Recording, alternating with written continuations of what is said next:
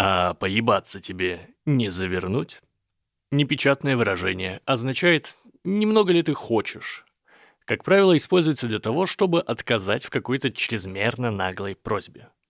«Вася, одолжи-ка мне пять тысяч». А поебаться тебе не завернуть? Существует знаменитый аналог за авторством Ильфа и Петрова. В романе «12 стульев» Остап Бендер на просьбу мальчика дать ему 10 копеек ответил, а может быть тебе еще дать ключ от квартиры, где деньги лежат. Будь он менее культурным, может быть, он спросил бы мальчика, не завернуть ли ему поебаться. Поебаться в этой фразе выступает в роли некоего блага, требующего отдающего полной отдачи, а завернуть отсылает нас к высокому сервису в магазинах. Вполне вероятно, что эта фраза была придумана какой-нибудь остроумной продавщицей.